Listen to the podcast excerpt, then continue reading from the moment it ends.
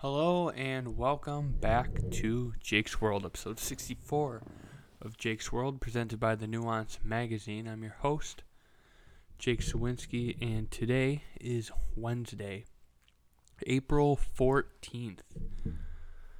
All in all, in the sports world, I mean, it was pretty quiet week, you know. Um, last week, the NCAA tournament finally wrapped up, and uh, I mean, baseball's in the swing of things now. Hockey's kind of wrapping up. Trade deadline happened yes Monday, Monday afternoon, two o'clock. I think they that finished up. But uh, the big talk, the sports world, this week, weekend, was the Masters. And um, as you guys know, I'm a golf enthusiast. I suck. I'm aspiring to be much better than I actually am, but I suck, right? But I love watching it because I don't think from I think well, let me try to explain this in a way that makes sense. I said a couple of weeks prior that the biggest transition from like a college sport to a pro sport is basketball, right? Out of the things we can watch on TV uh, that you participate in college and you get paid for in the pros. I think that's the biggest transition. The most amount of skill goes into that. And then second to me is golf. But there's a twist with that golf, I don't think there's a sport where they make something look so hard, make so like they make it look so easy. I will give them that. Those guys go out there and stripe golf balls all the time, right? And they are fantastic at it. Absolutely fantastic. They make it look so easy. And if you've ever played golf before, recreationally or competitively, like if you played on a high school team or you play in a golf league or whatever the case may be, you know without practice, it's really fucking hard. It's really hard. And it's all relative too, right? Like maybe that basketball take I had was a little preemptive because I didn't really think about golf. Maybe golf is the biggest transition. But for me, golf is more mental. Right? There's so many things that can go into playing a round of 18 holes of golf. And it's not just hit ball, hit ball, putt ball next hole. It's not like that. They make it look like that because they're so fucking good at it. But the amount of thinking that goes on between the golfer and the caddy. Oh man, it's crazy. And they make it look so easy.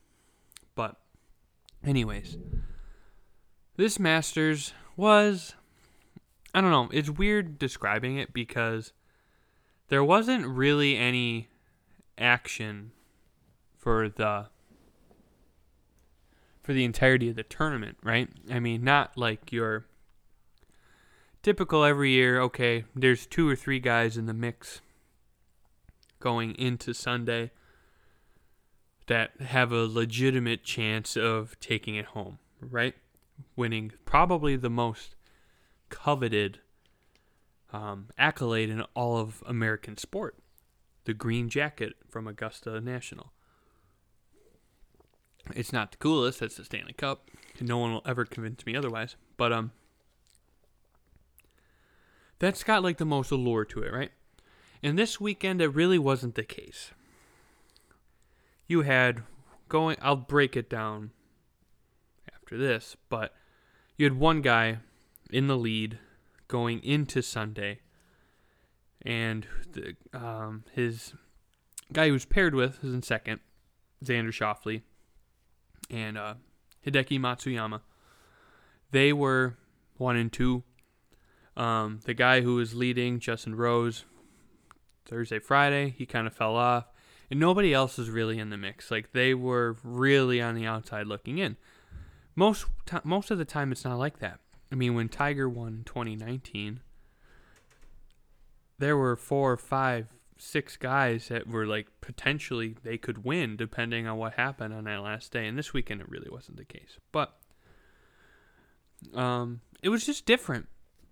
It was different because you didn't see a lot of the big names, right? Um, after what happened in November with Dustin Johnson setting the tournament record on the tour, I think um, he shot 20 under. So you figure 72, 288. So he shot a 268, and I think that was the lowest score ever recorded at the Masters by one I don't think he tied it. I think he has the lowest score in that event's history at 268. And you the who whoever um like, you know, sets the specs for the course, right? You know, cuts the grass certain way, pin placement, um green size, things like that they don't like the most prestigious tournament of the year having a winner shoot that well at it. Now, if this is like the fucking, I don't know, one of those um, mid June fucking weekend tournaments, like, uh, I don't know. There's so many of them. They're all sponsored by someone. Like the John Deere Classic at TPC Scottsdale, for example, right? That's one thing but this is like the pinnacle of your sport. Um, the committee, uh, the regulatory, but I don't know what you would technically call it. They don't want to see a winner going 20 under for the weekend, so they make the course harder. They make it play not as friendly, it's not as forgiving. You have to hit good golf shots over and over. I mean, everybody who's played golf knows sometimes you hit a bad shot and it works out for you. Well, they make it to where it doesn't work out. And that was definitely the case. Um, Justin Rose shot one, one or two strokes short of the best opening round at a Masters. He shot a 65. Oh, I'm sorry, I'm, that's not right. It, it was like third or fourth. He shot a 65. He was minus seven. I think the course record on day one's like a 63, so minus nine. But um he got out to a hot start, right? And um he was that was his only really good day.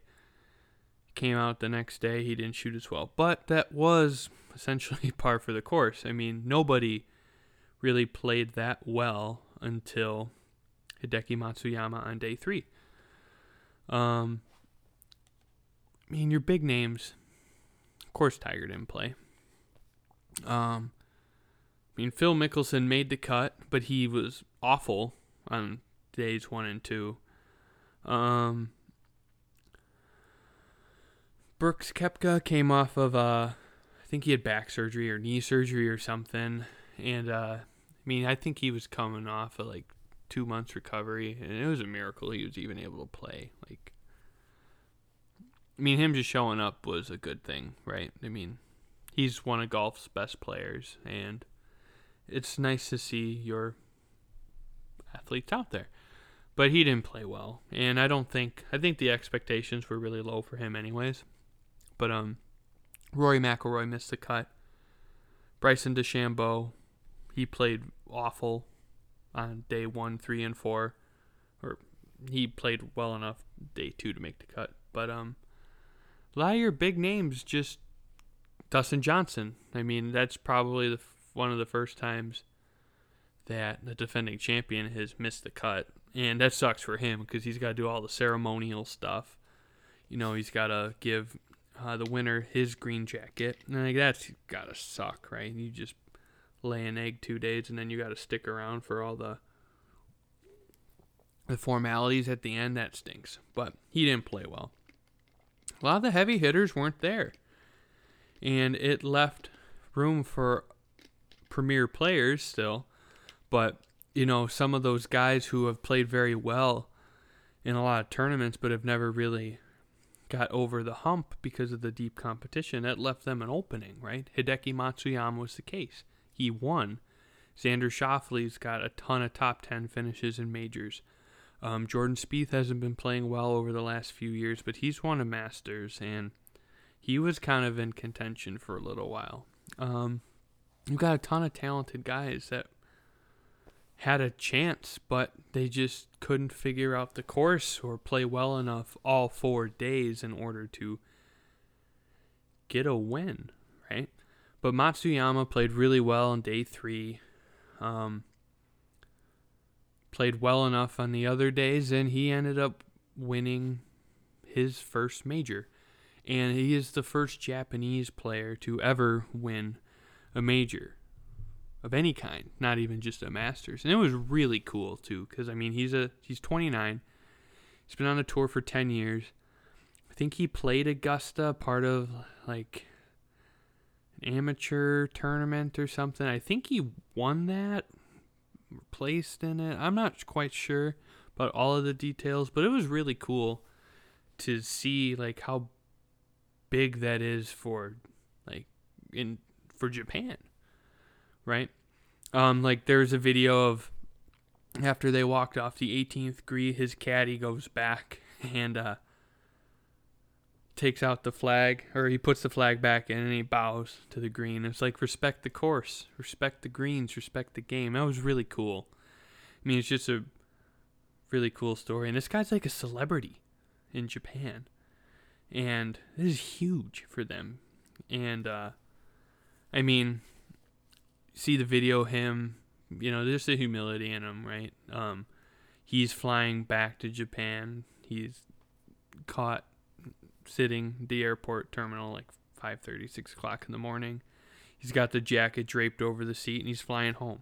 it's like it was a really cool story, right? And I mean, it's just astronomical what that means for Japan and for him and like golf overseas. That's how you grow the game, right? golf's stuffy. It's like an old boys game, right? That's kind of how it's grown up over the years, right? It's just it's an English game. It started, I think, it started in Europe, Scotland, like St Andrews, and it's just a stuffy game, right? You got to wear nice clothes, you wear nice shoes. You're supposed to be a gentleman. You know, there's just little nuances and little rules with golf, and it's not appealing to everybody. Uh, that's how you grow the game with these little stories, and it's really cool to see, right? Um, Will Zalatoris, I think his name is Will Zal. No, it's Zalatoris. Is that his first name? Will. That was a cool story too. Like he's 24. Uh, I think this is his first uh, tournament on tour, or yet alone in a major.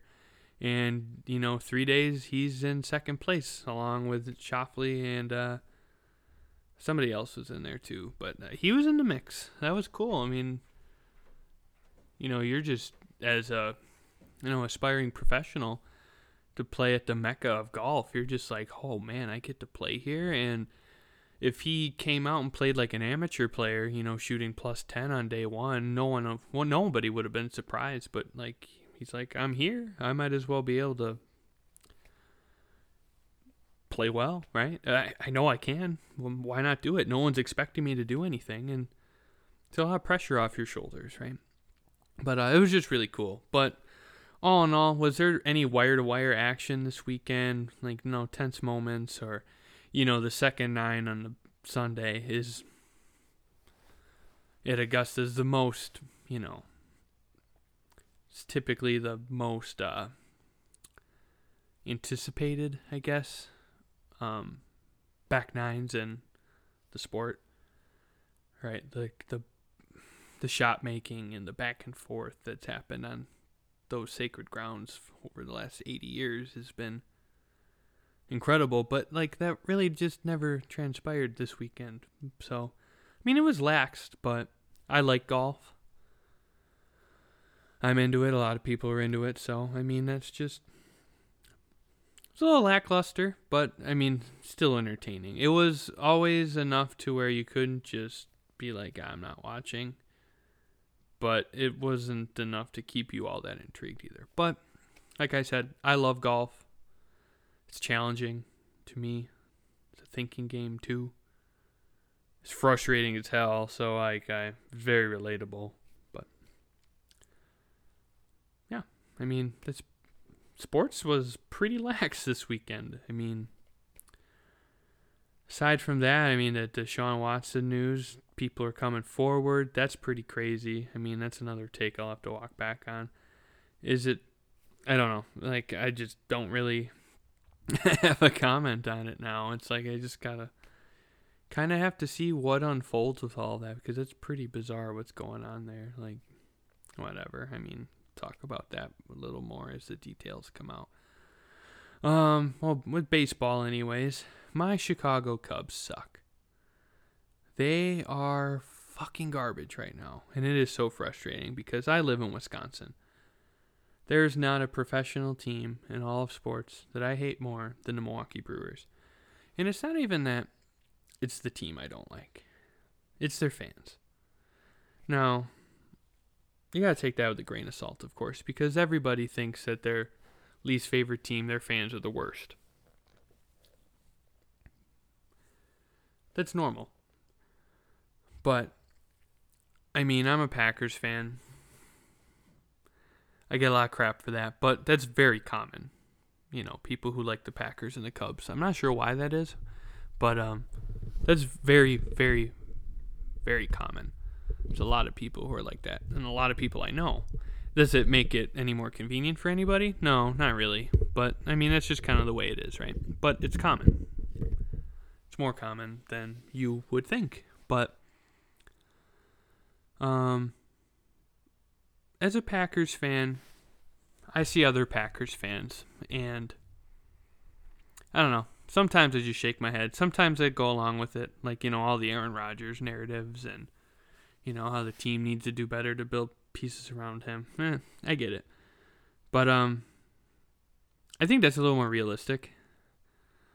Brewers fans, oh my god,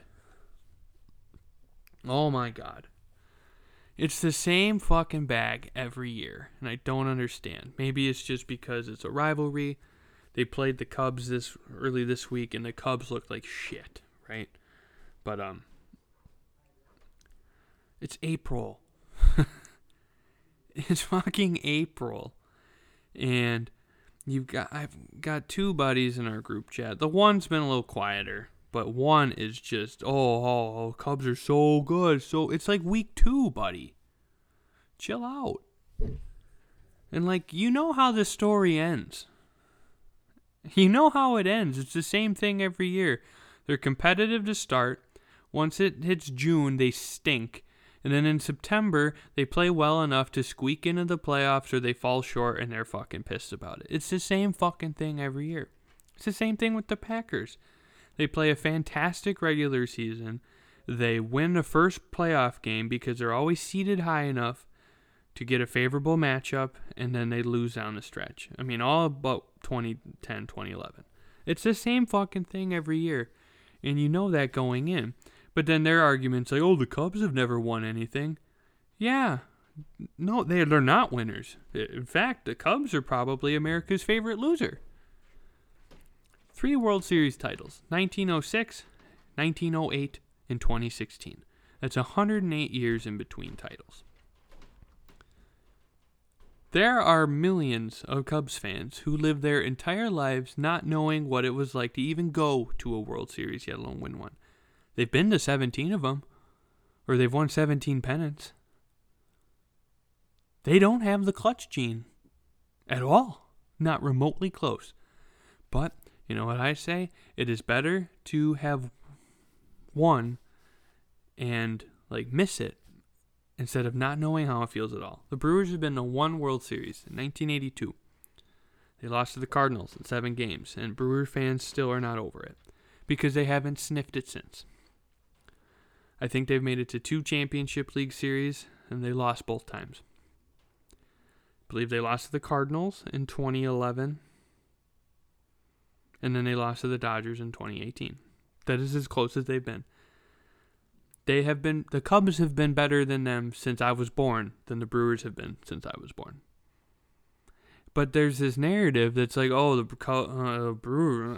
I don't know if it's just a Wisconsin thing, or if it's, you know, me just being in a position of bias. I don't understand it, but like the delusion of Brewer fans is ungodly absurd. I, I don't get it. Your team's not that good. It's the same fucking thing every year. You don't have pitching or hitting. You never have both.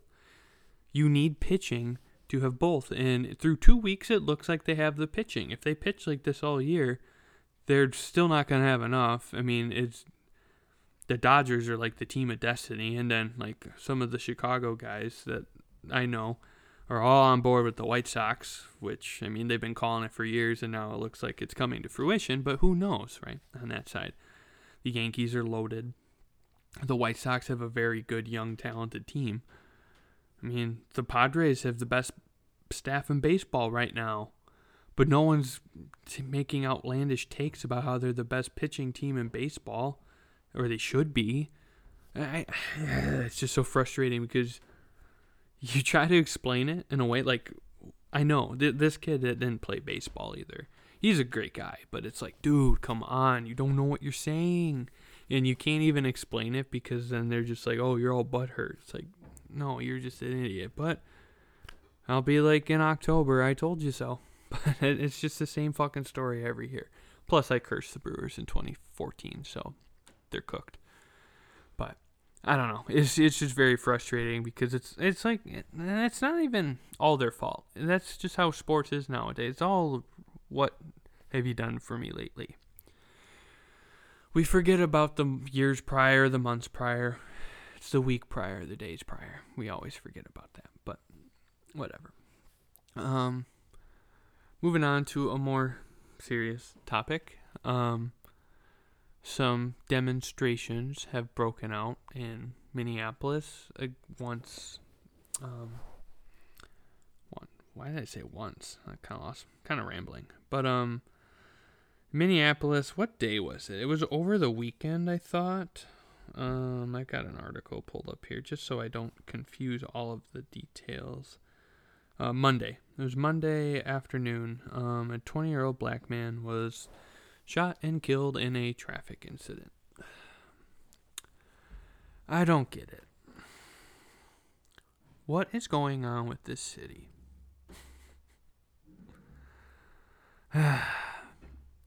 like, stop being bad cops. Stop being bad cops. Do your job. And, like,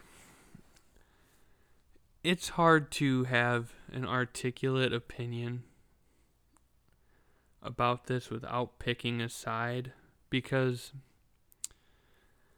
I don't know. To me, there are two sides of this argument.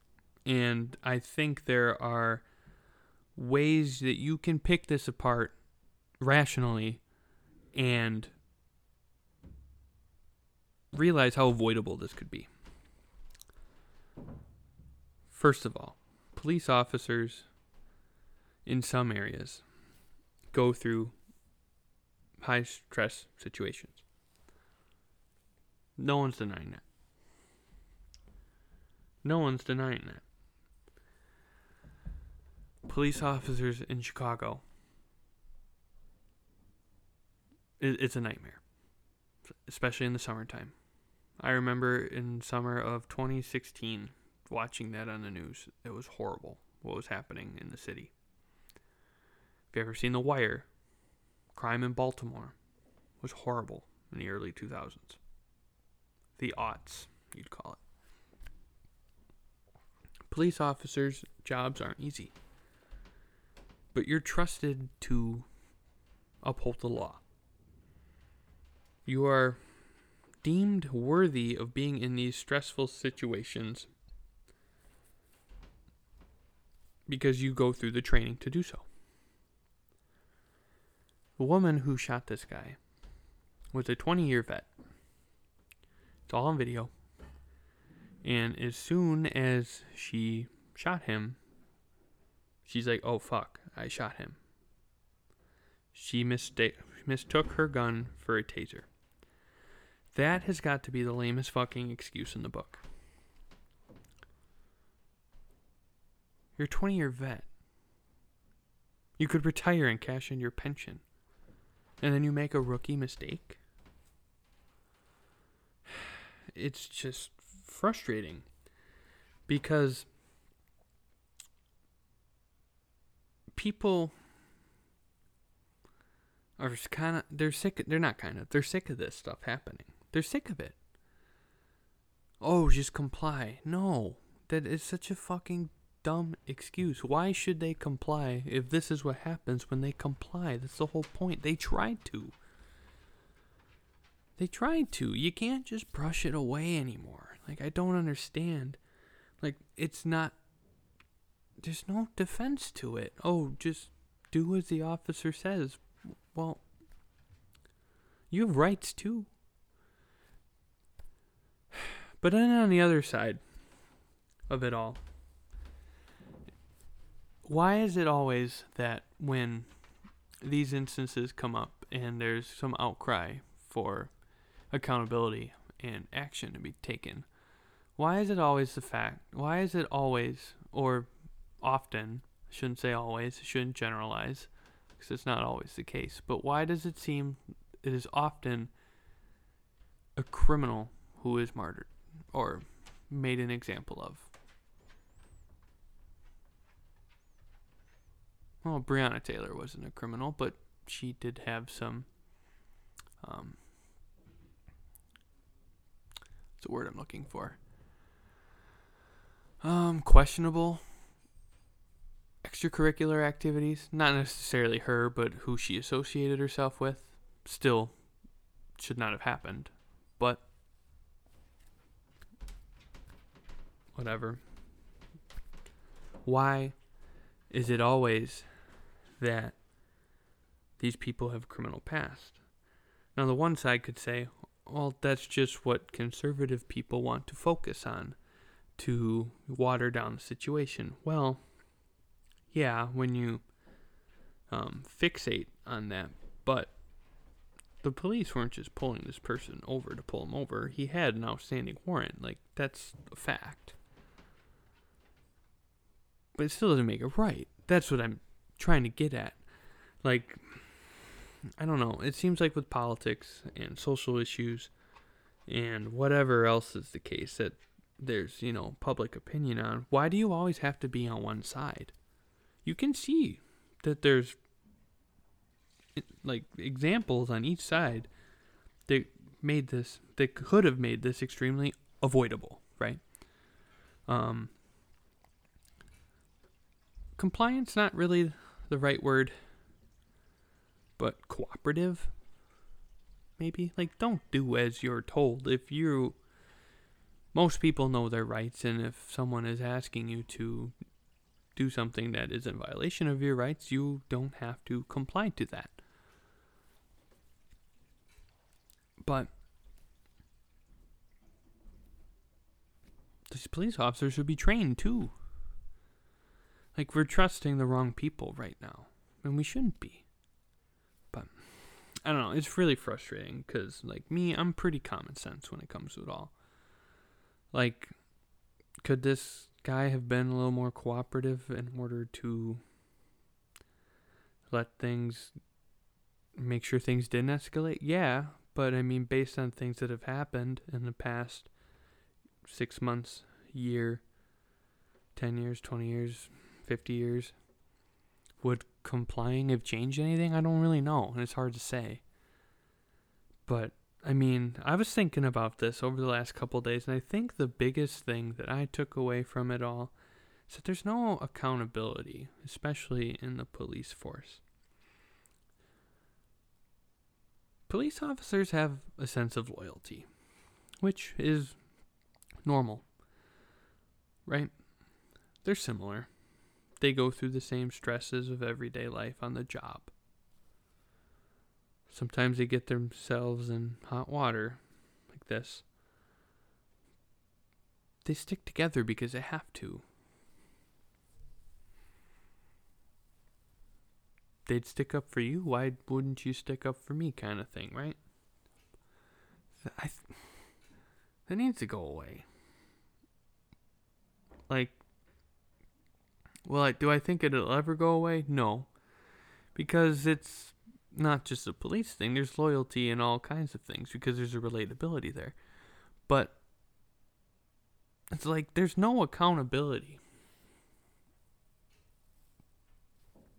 These police officers step out of line. There are instances every day where police officers do abuse their power. There are pol- people that should not be police officers who are wearing a uniform and carrying a gun. And the department backs them. And for me, it's really easy to um, put pressure on them, right? All these politicians are like, yeah, we need change, we need change, we need change. But you're the one who's in charge of the change.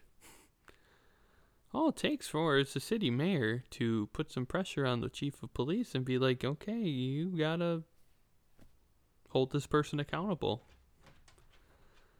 I don't answer to you, I answer to my constituents, and that's what my constituents want. It's clearly what they want. They're demonstrating in the streets. There was tear gas used last night again. That's what I mean. There's like a mobster esque loyalty with police officers. And, you know, at the end, sometimes you just gotta be like, you messed up. You gotta do, you gotta pay the price. If that was any one of us, and we weren't wearing a police officer's uniform, we'd be going to jail. Shouldn't she? For rookie mistake? I don't know, maybe that's out of line. maybe I just offended everyone who listens to this, but like accountability. When you make mistakes, you have to pay for them at a certain point. When you're a kid, that's one thing, but we're all adults. You gotta pay for it. Actions have consequences. That's like the first lesson your parents teach you actions have consequences. Police officers aren't above the law, and the precedents we set makes it seem like they are. I'm not trying to contextualize and put myself into their shoes and make a decision based on something I haven't experienced, but like there has to be accountability. There has to be. And there hasn't been. Oh, just listen. Well, has listening done them? I shouldn't say them, but people who have been on the wrong side of these scenarios more often than not. Like, where's the accountability for them? Right? Like, whatever this guy did, is it worth him dying over? Certainly not. I don't know. It's just I don't understand. But uh I'll get off my soapbox. Hopefully I didn't offend anybody. I mean actually no, I I don't care if I offended you. That's how I feel about it, and I'm gonna stick by that. So um just trying to think if there's is there anything else to well it's really not. It's kind of been a a slow week. I mean, just those two really big stories, I feel like. And uh, Coinbase had its IPO today. That was kind of cool.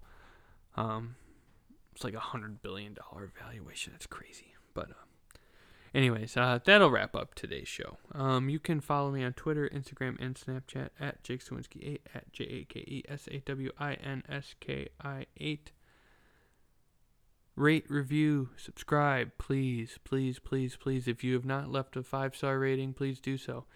If you have not left a review, please do so. Tell your friends, tell your family, tell your pets. Have a good week, everybody. Peace.